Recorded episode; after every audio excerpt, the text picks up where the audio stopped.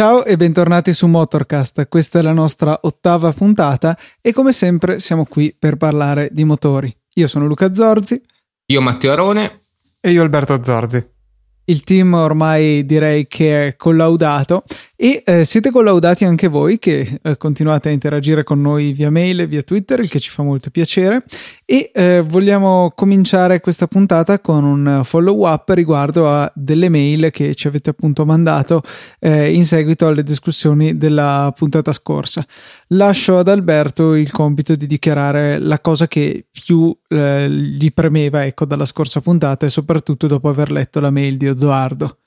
Sì, eh, Edoardo eh, ha fatto il bravo studente, è andato a controllare, non so se su internet o magari sui suoi vecchi libri della patente, e insomma mi dà ragione, insomma, per la storia del superamento, cioè che se tu stai andando alla tua velocità e passi qualcuno a destra che andava più piano, va bene, non c'è l'atto del sorpassare, e quello appunto del, il codice della strada lo permette. E allora, insomma, eh, volevo, mi ha fatto piacere che, che, mi dicesse che avevo ragione, ecco.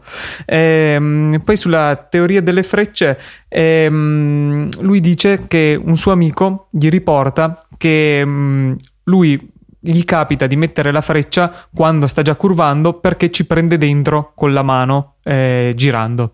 Mm, sì, eh, ok, mm, l'utilità è praticamente nulla, però vabbè, forse sì, è meglio che niente. Involontario, quindi. Involontario, assolutamente forse è meglio che niente, perché peggio che niente non può esserci, però di certo non è che dia questa grande mano, ecco. E come ultimo punto segnala che odia Teo, giusto? Se, sei no, uso. No, io non, non, è vero, perché odia me? Non è solamente perché odia le moto che si affiancano sulla destra in rotonda, non è che. No, non so, mi sembravi il tipo da affiancarti a destra in rotonda. No, guarda, ti, ti stupirò, ma non, non, mi affianco mai rotonda. Ovviamente scherzavo, no? Cioè... No, perché cioè, più che altro è pericoloso per me, non per altro, eh, perché... Loro possono cioè... morire tutti, l'importante è che non muori tu, giusto? No, perché non si sa mai, magari devi uscire, non ti vede, pam, dentro, per terra no, e finisce. Io ammetto di farlo in quelle rotonde in cui tra una uscita e l'altra c'è veramente un sacco di spazio, in cui sono tipo a 180 gradi tra di loro le uscite, quindi ci sono metri e metri tra una e l'altra, allora con calma puoi tranquillamente superare sull'esterno, allora quello ammetto che lo faccio anche se non sarebbe lecito. Beh, in quelle doppie penso si può fare. No, no, ma non doppie. Eh, ben ah. singole, però con eh, le uscite molto distanziate tra di loro, cioè non eh, tipo incrocio a X, ecco, con le uscite a ogni 90 gradi. Perfetto, e mm, a seguito di questo ti ricordi quando hai conseguito la patente e la data di rilascio? Eh, no, perché? Ti ricordi invece il numero della tua patente? no, no, è meglio non comunicarlo adesso. Ave... Speriamo che Fabio bene in casa, che è della stradale, non ci stia ascoltando. non so se si possono dare le multe sulla fiducia, cioè nel senso potresti mm. anche aver detto una stupidata. No, no, no, no, no non puoi dare multe così a caso. Però sarebbe divertente. bellissimo, bellissimo. Ci ha scritto una mail anche Riccardo, un, un, altro nostro ascoltatore, che ci ha fatto molto piacere, una mail piuttosto interessante, di cui voglio riportare una citazione. A proposito di moto e di patente in altri tempi, sono del 56 e ho preso la patente nel 74. Avevo 18 anni e ero un capellone. Al tempo potevo immediatamente mettermi alla guida di qualsiasi mezzo prevista nella categoria A e B. Fatto sta che nei primi sei mesi ho collezionato la gran parte, ben 15, degli incidenti fatti finora, quasi tutti con il torto. Eh, mi ha fatto sorridere questa cosa di riuscire a fare 15 incidenti in sei mesi. Sì, vuol dire e... ogni paio di settimane un incidentino per gradire. sì, quindi dai, forse hanno un senso queste limitazioni che hanno introdotto. Uh, non lo so se magari il caso di Riccardo è isolato oppure se fosse una cosa abbastanza diffusa invece. Io credo che effettivamente, mh, mm, cioè poi ovviamente dipende da persona a persona, però potersi ritrovare a 18 anni magari senza neanche una vera esperienza, magari venendo dallo scooter eh, e ritrovarsi su una adesso una CBR 1000 mm, forse effettivamente non è il caso. Quello... Per quanto Riccardo eh, riferiva di questi incidenti però fatti in macchina, la moto l'ha presa dopo e... ah, mm. per cui Boh, forse, ripeto, l'hanno presa un po' troppo ehm, alla lettera questa, questa, raccomandazione di consentire di guidare solamente mezzi poco potenti appena presa la patente. Sì, diciamo che forse se, se uno è, tra virgolette, spericolato, eh, con qualsiasi mezzo può fare i suoi danni, ecco, come il nostro amico Riccardo ben ci dimostra. Eh, io adesso non so che, ma- che, che macchina guidasse prima Riccardo, ma... Ehm ma anni fa non so quali, che tipi di mezzi potenti c'erano in giro. Cioè, boh. Magari potenti ce n'erano, ma non erano molto accessibili, ecco. Forse mezzi pericolosi in generale ce n'erano a bizzeffe, tipo la, mm, la 1 sì. Turbo, credo che sia il mezzo più pericoloso che mi, mi sia venuto in mente adesso. La Può darsi che abbia causato diversi incidenti. Questo, a me invece stato... era sempre piaciuta comunque la feature di sicurezza della 500 col serbatoio davanti. Eh, che, sì, che, ottima per, per andare contro un muro ed esplodere istantaneamente eh, aiutava comunque anche la, la, rimozione dei detriti degli incidenti. Eh, si sì, sì, partivano da soli. E basta. E ripuliva la carreggiata. Riguardo alle gomme, anche ci scrive che da 12 anni abita in una zona pedemontana e eh, può confermarci insomma come siano fondamentali e eh, il, la questione del costo si può ampiamente ridurre eh, scegliendo delle gomme più economiche. E dice anche una cosa che io onestamente non sapevo che eh, se c'è l'obbligo di gomme da neve questo obbligo vige solamente per le ruote motrici. Per cui volendo uno potrebbe avere due ruote due gomme da neve e due gomme estive che a me pare veramente assurdo sì, infatti sì, però... ne, ci, abbiamo riso la puntata scorsa o quella che era. Cioè, mi sembrava proprio, non mi sembra una cosa corretta da fare, non, non, non è giusto. Ma no. Anche perché poi quando in estate si spera, togli le gomme da neve, poi è un casino gestire eh, consumi multipli differenziati tra le gomme, cioè alla fine ti ritrovi il doppio delle volte dal gommista, temo. Sì, può essere. Andrea invece ci ha mandato una mail facendoci notare come il consumo maggiore che si può avere delle gomme invernali durante l'estate è bilanciato dal fatto che queste gomme hanno uno spessore maggiore del battistrada, quindi un pochino magari si compensa questa cosa, interessante, non, non lo sapevo. E in conclusione la, Riccardo ci scrive che verrà al raduno Easy Pizza, se faremo appunto questo che io e Fede dobbiamo ancora deciderci da un po' di tempo a organizzare, lo, verrà però solamente se toglie il premio al seguace più anziano perché teme di vincere. eh, effettivamente credo che se la batta bene, insomma. E, ehm, a proposito di mezzi pericolosi, di mezzi insensati, volevamo reintrodurre il segmento del rumore della settimana in cui eh, vi facciamo sentire un pezzo appunto del sound di qualche mezzo. Eh, che ci ha colpito. Ma prima di parlare di che cosa è questa cosa, ve lo faccio sentire. Vabbè, vi dico subito che è una moto. E prima vi faccio sentire un pezzetto in cui viene scaldata da fermo nel box e poi questa moto parte.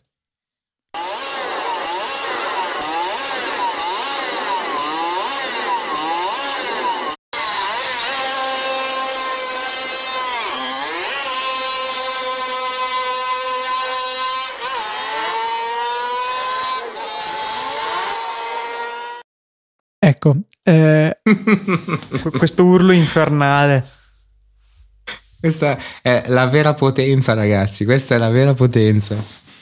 Si sente che è un motore abbastanza piccolo di cilindrata a sentirlo urlare. Si capisce anche che è due tempi, ma credo che nessuno avrebbe indovinato il fatto che questo motore è un 3 cilindri 50 cc di cilindrata complessiva, badate bene, e appunto due tempi.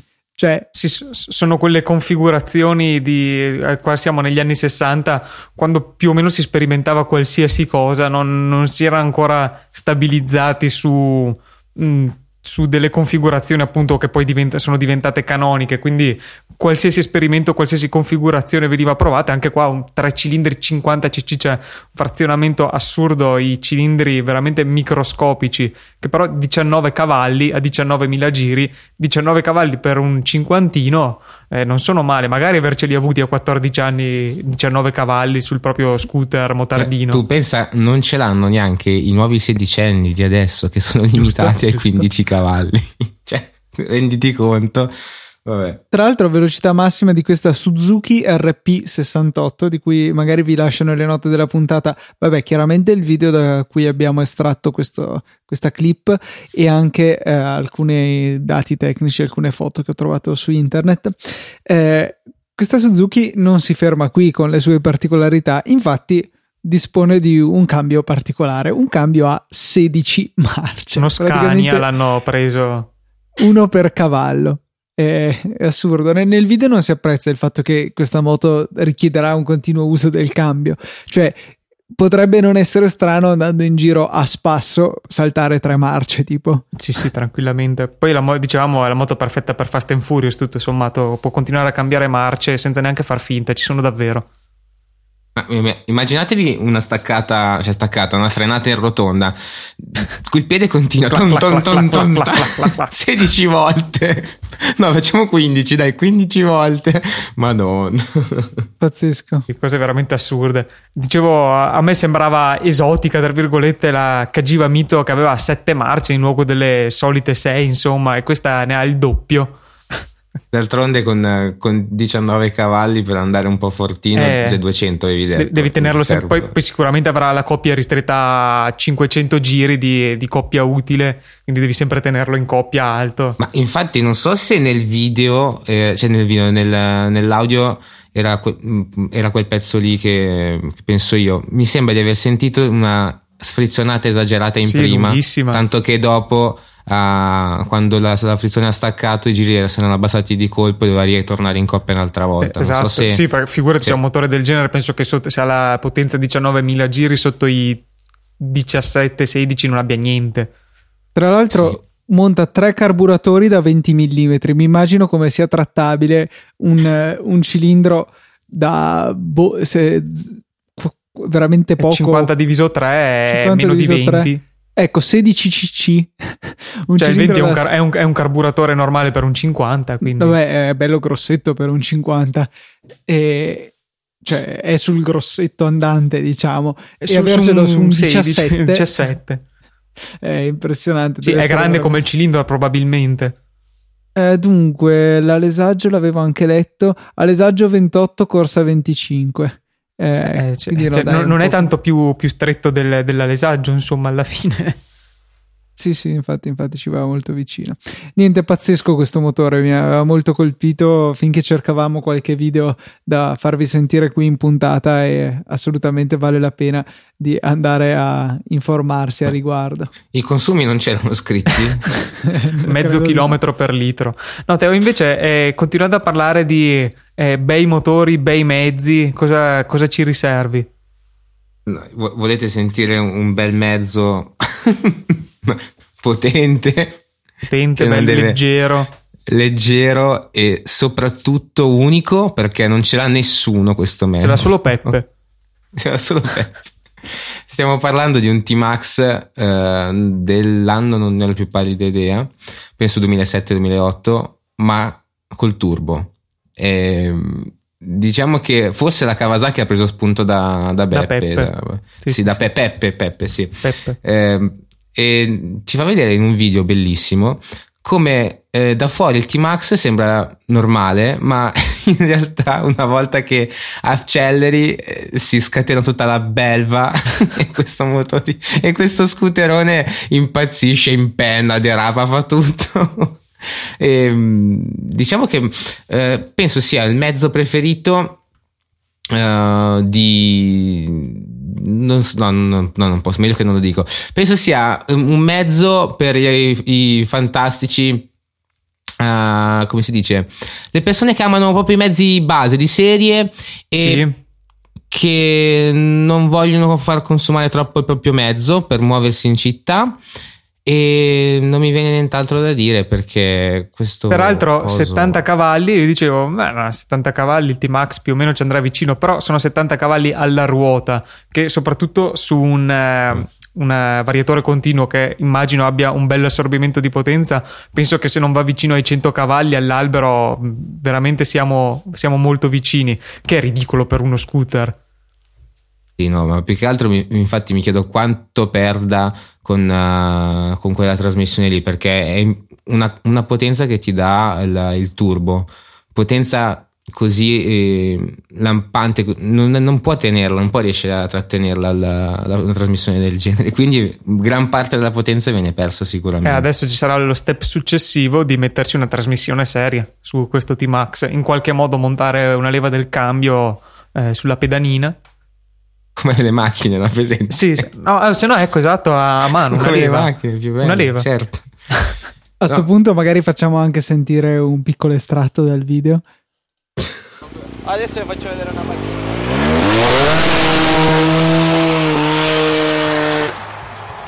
Ecco, voi non potete vedere, ma questo T-Max è schizzato via impennando, ovviamente, perché non riusciva a tenerlo giù. Che poi mm. il T-Max anche senza il turbo, mm, io faccio abbastanza fatica a capirlo proprio come mezzo. Eh, I suoi possessori dicono che è comodo come uno scooter e va come una moto, ma io cioè, io sempre quando ci sono queste vie di mezzo trovo che invece che fare un po' di tutti e due faccia male entrambi. Cioè, non è pratico come uno scooter perché comunque è enorme, cioè nel traffico non ti ci muovi certo come con un Liberty o un Beverly e, e allo stesso tempo per quanto sarà superiore a uno scooter medio, di certo non è come una moto da guidare, quindi cioè, faccio fatica a comprendere. Peraltro con il costo che ha perché ha un costo spropositato, cosa costa tipo 13.000 euro. Sì, sì, il prezzo è più o meno quello, però eh, sai cosa? Non, uh, il prezzo è 11.000, ah, visto beh, adesso. Eh, c'è anche il nuovo modello, è anche disponibile con l'ABS, quindi si sa mai, nel pavé è comodo. Però eh, quello che mi chiedo io, eh, l'hai mai guidato uno scooter, uno scooter del genere così? No, detto no. sinceramente no. Nemmeno io, perché vorrei provarlo, cioè sono curioso. Perché appunto, come dici tu, tutti quelli che ce l'hanno, che l'hanno provato, mh, mm, ne, ne tirano le lodi perché comunque penso sia divertente, cioè dicono che sia divertente, anche in curva, cioè si, dicono che eh, riesce a piegare molto e a trasmettere quella sensazione che ti può dare una moto. Magari Però... non lo so, vogliono, eh, vogliono, un mezzo che sia abbastanza pratico in città, sicuramente più di una moto, e al contempo possa essere abbastanza divertente fuori città. E però non risulterebbe pratico o fattibile economicamente avere due mezzi, lo scooter per la città e la moto per divertirsi fuori. Eh, in questo senso riesco a capire il T-Max, ma eh, soprattutto visto che comunque, ripeto, ha un costo considerevole che si comincia a avvicinare alla somma di una moto economica più uno, uno scooter economico. Eh, mi viene da pensare che comunque sia gente che lo prende per scelta, ha un po' quello status symbol del quarantenne che vuole essere ventenne, per dire, eh, l'ho sempre visto un po' in quel modo lì So. Soprattutto quando lo scarico è cambiato. Perché quando, quando gli monti la Krapovic. Eh... Ma scusa, li vendono con lo scarico originale o direttamente è impedito all'uscita no, dal concessionario? Penso che sia impedito. Un, eh, non lo so, io ne ho visti un paio con lo scarico originale, quindi credo di sì, non so.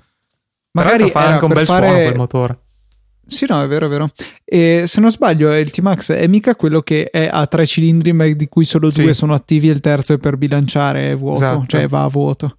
Ma questa mi mancava, questa non lo sapevo. Eh sì. Mi pare che sia i, i cilindri che vanno sono bici, è un bicilindrico fronte marcia e poi c'è una V in cui verso l'indietro c'è il terzo cilindro che in realtà eh, è privo di tutta la testa con le valvole eccetera e semplicemente utilizza il moto del pistone per uh, um, bilanciare le vibrazioni provenienti dai due cilindri davanti. Sì, ehm, non so, forse ehm, Honda con quelle sue moto, non so neanche come si chiamino, quelle che sono anche queste un ibrido moto scooter, però più tendente ancora alla moto, quelle con quei cambi sequenziali, forse appunto vuole tentare di prendersi questo mercato della via di mezzo tra la moto per il divertimento e lo scooter per la città. Però anche quelle secondo me in città non sono comode, come anche il T-Max. È, è grosso, non, non, so quanto si riesca effettivamente più che con una moto a, a destreggiarsi nel traffico. Ecco, cioè qual è la comodità in più rispetto alla moto? Il non avere da cambiare si riduce a quello. Sottosella. Sottosella, sì. Già quello e, e la, in realtà T-Max col bauletto se ne vedono poco, ma insomma se si vuole un po' di capacità di carico si può mettere anche quello. Invece io credo che questo mezzo abbia avuto successo, ma solamente perché eh, ha fatto presa su quelle categorie di persone che avevano la patente A e B insieme.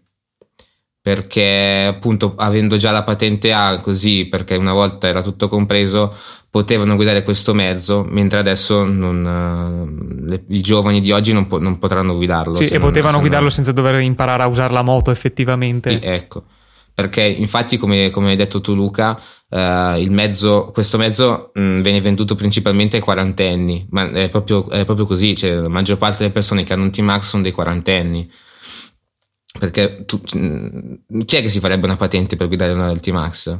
Anche perché comunque adesso costa, eh, costa parecchio farsi la patente della moto, anche se si fa da privatista comunque un prezzo è, è alto e per guidare uno scooter mm, penso che la, la, maggior parte delle persone si prenda un 125 ma piccolino tipo Beverly o non so se neanche se esiste l'SH dell'Honda che è uno degli scooter più venduti, più venduti eh, piuttosto che guidarsi un barcone del genere Peraltro ho scoperto che per fare la patente della moto, adesso anche per la moto ci sono le guide obbligatorie. Ma da- davvero? Sì, sì, sì, sì. Giuro. Eh, infatti ogni tanto li vedi in giro che hanno le moto con davanti tipo una targa con scritto prova scuola guida e dietro vedi la macchina della scuola guida. Ma io pensavo che fossero ancora cioè su base volontaria insomma. Invece no anche per quello c'è l'obbligo delle, delle guide. Allora veramente diventa dispendioso. Cioè una patente in più fino in fondo è una spesa grossa insomma. Quindi sì effettivamente chi è che se la fa questa spesa per poi guidare un T-Max insomma poi, tra l'altro, non so se anche nel nuovo modello è così. Ho visto sul contachilometri che è presente anche un contagiri. È utilissimo. Wow. Ma anche su tanti scooterini 50, quelli un po' sportiveggianti, tra virgolette, tipo l'SR o l'Energy, c'è il contagiri che è molto utile, acceleri, va al massimo, finita. No, sul mio SR non ce l'avevo, sei sicuro? Io credo. Ma avevi l'ultimo modello? Sì, cioè nel senso eh, a carburatore al posto che iniezione, ma ce l'avevo. Non so, sull'Energy sono sicuro. Mi sembrava anche sull'RS. Comunque, insomma, eh, esiste sugli scooter che è utilissimo, insomma. Sì, certo. si sa quando cambiare, ecco. Eh sì.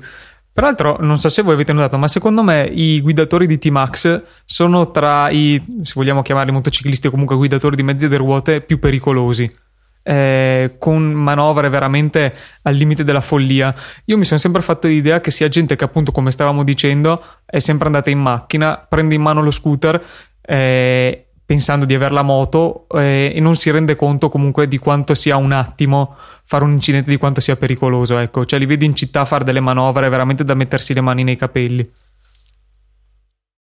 Sì, probabilmente deriva anche dal fatto appunto che eh, non sono abituati proprio, cioè eh, vedono cioè quando loro vanno in giro in macchina vedono questi qua in moto guarda quante cose che possono fare io invece sono qua bloccato nel traffico.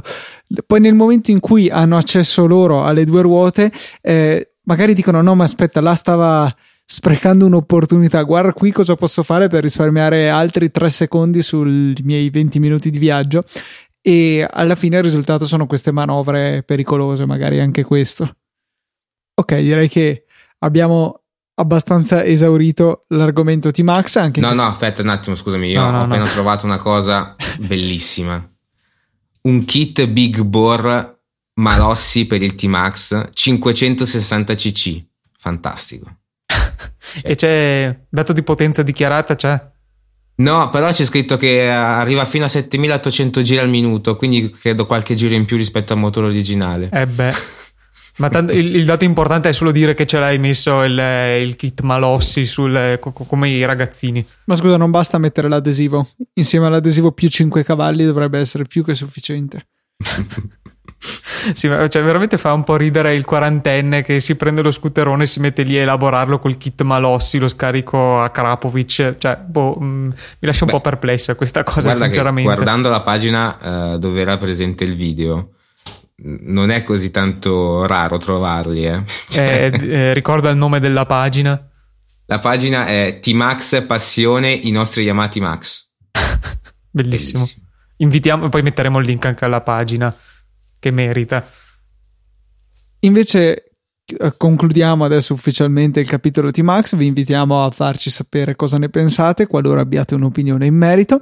Qualora non abbiate un'opinione in merito, invece mh, mm, sentitevi dispensati ecco, dall'obbligo di farci sapere cosa non ne pensate.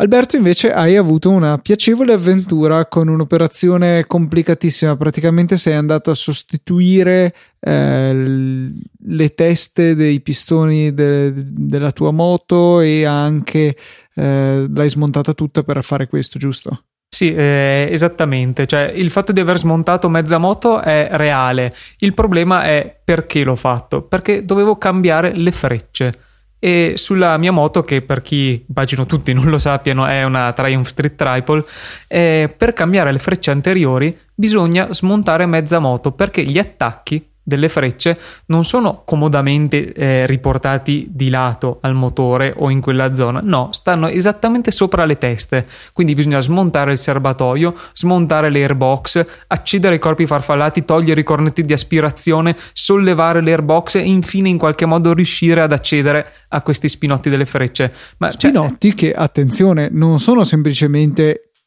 appena sotto l'airbox, ma sono incastrati tra la testa del motore e i condotti del liquido di raffreddamento. Per cui devi andare alla fine più o meno alla cieca a estrarli e a collegare elettricamente le frecce nuove.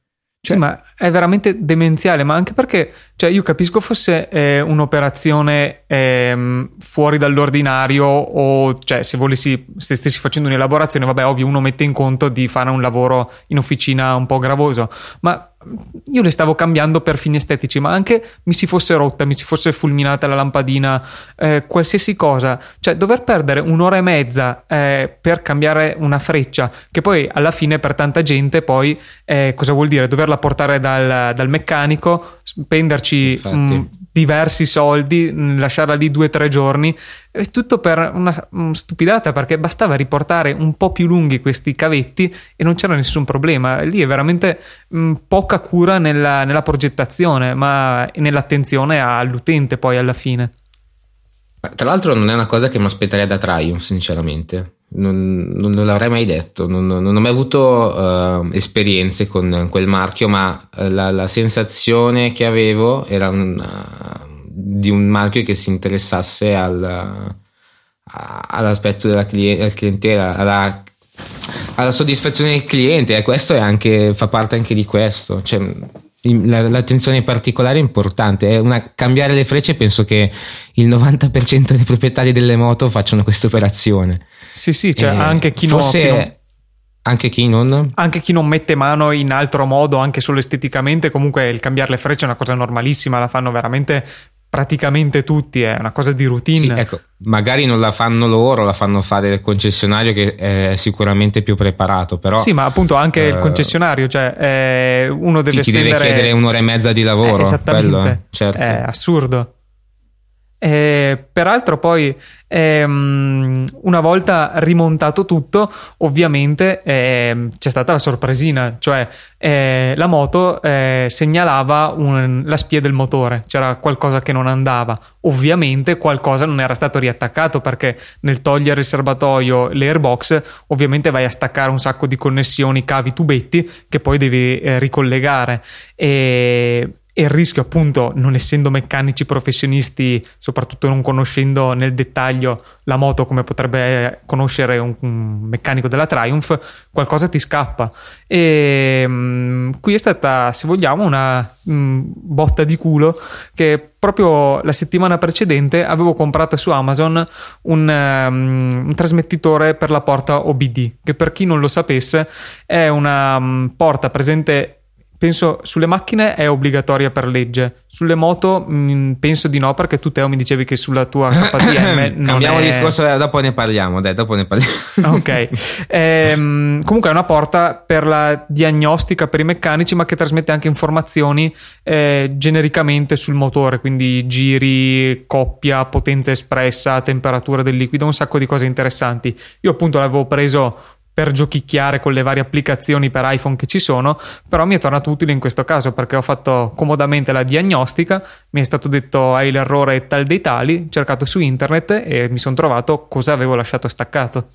Sì, geniale il fatto che comunque l'elettronica non si limiti a dirti c'è un problema, ma possa dirti qual è il problema. Là ti ha aiutato veramente tanto perché andare alla cieca poi a riscoprire qual era il, il problema sarebbe stato sì, era un, un, un, tubetto di gomma staccato da un sensore di pressione del motore e nascosto tra il marasma di cavi che ci sono sotto il serbatoio. Cioè, sapendo che era quello il problema, in un attimo l'ho individuato. Se non l'avessi saputo, a dover andare a cercare tutti i cavetti, a vedere se tutto era attaccato, tutto era a posto, eh, se fosse andata bene ci avrei messo un sacco, se fosse andata male non ne sarei venuto a capo e l'avrei dovuta portare mestamente dal concessionario.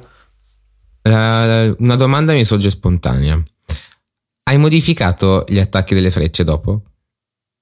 Eh, eh, momento di vergogna, no, effettivamente no. Eh, poteva essere no. una cosa intelligente riportarseli fuori. Ma tanto adesso siamo esperti, in un, att- in un, attimo eh, tiriamo giù il certo. serbatoio io e mio fratello. In poche ore. sì, sì, sì. Tra, tra, l'altro è stata bellissima che avete pubblicato la foto su, su, Twitter e c'era Luca con i guantini bianchi attillati da chirurgo tipo, eh, sì. li uso anch'io, però la scena, vederli sempre da vederli usare è sempre molto carina. Inoltre ho visto che su Twitter hai menzionato Triumph, non so sì. se Italia, Europa o Triumph quello Italia. È. Ma ti hanno risposto? Eh, ah no, aspetta, su Twitter era Triumph, eh, penso Universo. ufficiale Universal. Su Facebook Triumph Italia, nessuna risposta né da uno né dall'altro. Onestamente, nessuno stupore eh, da questo punto di vista. Mm, boh, cioè, eh, secondo me l'account su Twitter e su Facebook eh, oltre che magnif- automagnificarsi dovrebbe anche essere curare il rapporto col, col tuo utente, col tuo, eh, con chi ha le tue moto.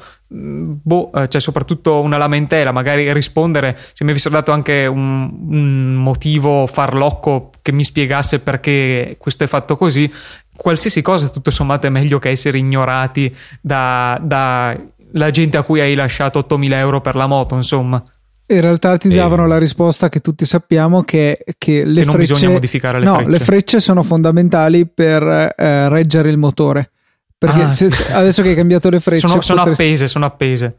Eh sì. E il ehm, motore è appeso tramite i cavetti delle frecce. Eh beh, senz'altro. Sarebbe sicuramente bello avere delle case motociclistiche eh, che um, riescano a utilizzare i social network in questo modo, ma secondo me sono ancora molto indietro su quel punto lì, su quel punto di vista lì. Mm, non solo loro, anche molte, cioè anche penso tutte le case automobilistiche sono ancora molto indietro. Non ne conosco neanche una che utilizzi Io vedo Mercedes. i social. Vedo Mercedes, Mercedes, su Facebook che fa molto bene, inter- cioè non solo pubblica il suo post autocelebrativo, ma interagisce con gli utenti. Eh, la gente che gli dice anche ah, io l'ho presa e loro rispondono ah bravo, oppure gente che si lamenta e gli chiedono no, ma perché? Cioè quello è un metodo intelligente di usare i social network, non semplicemente come vetrina pubblicitaria alternativa allo spot televisivo. Sì, è una cosa che siamo più abituati a veder fare alle um, aziende in ambito tecnologico che, che, è più naturale, però effettivamente è uno strumento molto potente che dovrebbero sfruttare anche le case automobilistiche e motociclistiche. Un esempio che a me piace un sacco come usano um, i social network è l'account ufficiale di OnePassword su Twitter, non so se l'avete mai visto, ma proprio uh, si riferisce a se stesso prodotto come una persona, eh, dialoga con i clienti che gli fanno le domande, fa veramente morire da ridere, è proprio bello, piacevole. Sì, ma quello è, un, è, appunto un modo intelligente di sfruttare le possibilità che ti danno i social network. Peraltro, penso che eh, possano effettivamente sviluppare un, un, senso di fedeltà al marchio, ecco, cioè il senso dell'attenzione verso il cliente. Sì, eh, sicuramente a sentirsi più valutati, più importanti, eh, i clienti magari sono più invogliati a comprare un altro prodotto della casa o comunque a considerarlo. Io volevo un attimo ritornare sul fatto che la mia moto non abbia l'attacco. Ecco. io non, non ha, la mia moto non ha l'attacco BD. Questo è una cosa molto negativa perché io dovrei fare, mi trovo a dover fare il tagliando al, al mio KTM perché dopo i due anni di garanzia mi rifiuto di spendere 250 euro per un cambio d'olio e due controllini fatti con un cavo, no? Mi sembra, una cosa più che giusta. Cioè, nel senso, perdi un'oretta, un'ora e mezza di, di, di, tempo e ti fai il lavoro fatto in casa, tanto devi cambiare l'olio. Il problema è che eh, nelle moto comunque recenti eh, ci sono le centraline e tutto il resto, ci sono i controlli di sensore, vari sensori in giro per il mondo. Nel motore ci sono 40 miliardi di cavi ormai. Esatto, come io ben so adesso. Ecco. E eh, nonostante abbia un motard, il mio è un motard un po' un po' non tanto motard e ha anche questo un bel po' di sensori e così via. Dovrei controllare se durante il tempo di utilizzo le centraline abbiano registrato qualche errore. Il problema è che non posso farlo a meno che io non, compra, non compri un, uh, un adattatore da uh, EQ, che sarebbe il mio, mio spinotto, a OBD e che costa 70 euro su internet. E mi scoccia un sacco spendere quei 70 euro per sì, un adattatore schifoso. Con 12 euro, tipo 15, ti prendi su Amazon il trasmettitore comodo comodo per l'OBD e poi ci devi spendere 6 volte tanto per, per adattarlo all'attacco della tua moto. Sì, e mh, mm, purtroppo cioè adesso farò il tagliando senza controllare la centralina. Però eh, Probabil, molto probabilmente la prossima volta lo comprerò questo adattatore, però mi scoccia un sacco. Per quale motivo non, la KTM non abbia messo questo tipo di spinotto? Per venderti capi- l'adattatore da 70 eh, euro. Certo. No, non esiste tra l'altro KTM, quindi non possono vendertelo loro. Allora, per cioè, evitare che tu ti faccia da solo le cose per obbligarti molt- a farti andare in concessionario. Sì, sì, molto probabile perché ehm, come operazione il cambio d'olio sul libretto c'è scritto che può essere fatto effettuato dal proprietario della moto. Ma ad esempio eh, controllare anche solo le pastiglie dei freni? Sostituire le pastiglie dei freni scusate c'è scritto che bisogna far fare dal concessionario idem per il controllo del, di vari errori della centralina quindi Beh, non, sicuramente loro secondo loro non dovrei fare questo. niente. Eh sì, sì, sì. Secondo loro non dovrei fare niente, neanche cambiare la candela. Non potrei cambiare la candela, secondo loro. Attenzione. No, ma peraltro eh, sulle macchine so di per certo che è obbligatorio qualco, tipo dal 96, quindi da mo. E sulle moto a quanto pare invece no, eh, no, non c'è questo obbligo per i produttori di usare questo standard. Probabilmente dal 96 andavano ancora a carburatori, non avevano un sì, cavo, solamente quello della, della luce. Sì, sì, ma, eh, ma, allora neanche più di recente è stato introdotto questo obbligo. Se appunto mi chiedevo, ma visto che la tua non ce l'ha, evidentemente non è, non è un obbligo, sicuramente. Chissà perché no. questa differenza. Per inciso, che alla fine... anche la mia mi sembra che non, non ce l'abbia da quello che sto leggendo. Ah.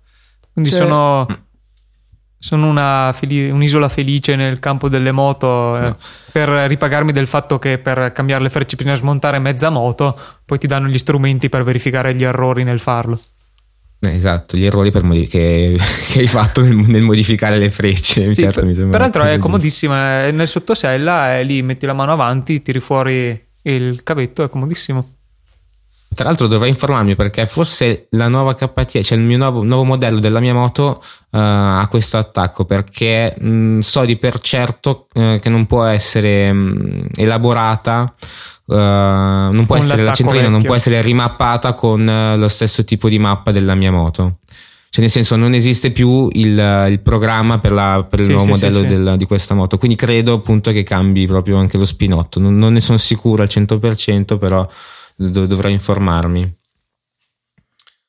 Sì, che anche sulla mia ho letto che volendo appunto si può mettersi a eh, giocare con la centralina tramite questa porta, però non è il mio caso, ecco. Tra l'altro, volevo, ce l'ho qua davanti sulla, sulla scrivania, volevo consigliare ai nostri ascoltatori una, una, un tipo di lampadine eh, della Philips perché eh, non so se anche voi avete notato questo difetto, su molte moto, anche lo Z di mio fratello, eh, ho visto che non facevano luce, ma proprio non si vede fiacche, nulla di fiacche, sera. Sì. sì. E nel girovagare su internet volevo, all'inizio volevo montare i fari Xeno sulla mia 8 milioni di lumen ma tra l'altro che non costa neanche tanto perché eh, con 25 euro te la cavi con la centralina e la, la lampadina. E così Ma poi... è omologato? No, nessuna omologazione. Una ah, volta okay, okay. perché va so, sopra i 5000K di luminosità, di colore e quindi eh, praticamente mh, mm, non è più come quella originale che dovrebbe essere sì, sì, sì, tende al bianco e non va bene. Eh, però con 25 euro per una luce, eh, 25 euro per una luce, eh, te la puoi cavare, quindi anche, fa anche un bel effetto.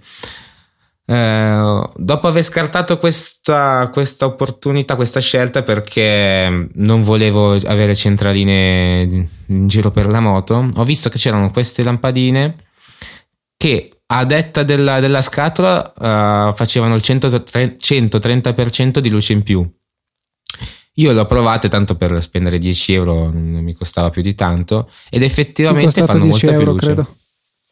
Cosa? Grilli. no, madonna. Lo sento Dio. Volevo dirlo io, ma mi sono autocensurato, tu ovviamente no.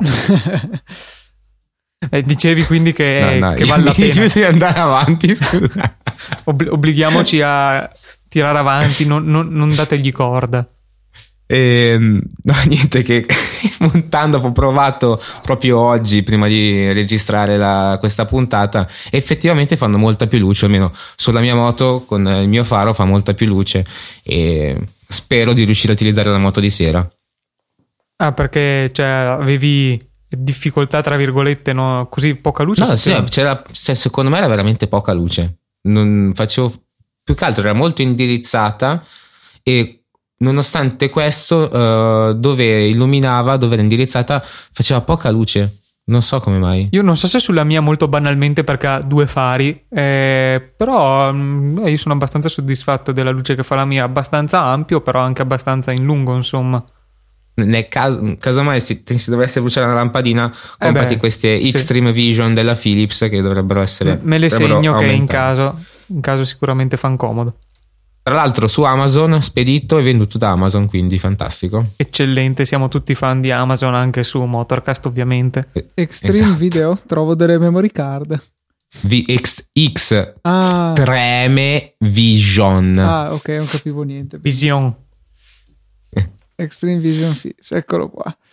Lo eh, troverete anche questo nelle show notes. Uh, aspetta un attimo perché ce ne sono diverse. E perché c'è H7 H4 a seconda del, del modello di lampadina. La tua è questa qua 1296 1NBV2B2. H4. Uh, 4300 Kelvin. Ah, H4, quello qua, 20 euro. Sì, però sono due. Ah, ok. E c'è anche singola 998. Perfetto. Ok, allora. Sì, tra l'altro dice che dovrebbe essere più azzurra, più, più bianca la luce, ma eh, ho fatto delle prove fotografando prima e dopo. Mm, cioè, la differenza è minima. Qua salta fuori il fotografo che c'è in te. sì, no, se volete vi mando anche le foto e le mettiamo nelle note della puntata. ah, va benissimo. Ottimo, ottimo. Io le, intanto metto anche questo link nel nostro Google Docs alla voce OBD che non c'entra niente, però eh, Alberto sarà abbastanza bravo da fare ordine. Dove yes. trovate queste note delle puntate? Su easypodcast.it e poi raggiungete l'ultima puntata di Motorcast. Qualora non sia più nella homepage, la trovate nella sezione archivio puntate e poi Motorcast.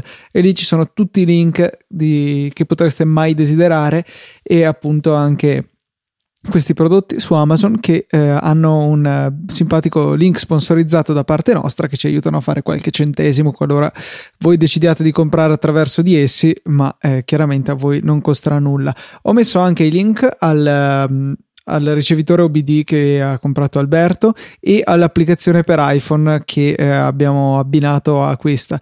L'applicazione è un po' caretta, costa 10 euro e è esteticamente abbastanza brutta, però è risultata la più completa tra tutte quelle che abbiamo provato, era quella che consentiva di visualizzare più informazioni e le più interessanti. Sì, eh, applicazioni più belle, più tra virgolette moderne, sono quelle tipo Automator, però queste richiedono un trasmettitore proprietario e quindi no, non potrete usarle appunto Automatic. con questi ricevi. Automatic? Sì, sì. ok. Automator okay. è quello per fare gli script sì. sul Mac. Ok, è una cosa un po' diversa. No, comunque questi qui sono sistemi sicuramente più belli, più completi, più moderni effettivamente, però costano, hanno un costo ben diverso perché richiedono un trasmettitore proprietario fondamentalmente. Benissimo, e con questo arriviamo a concludere la puntata numero 8 di Motorcast. Ho azzeccato il numero, spero. Sì. Benissimo. Un saluto da Luca. Da Matteo. E da Alberto.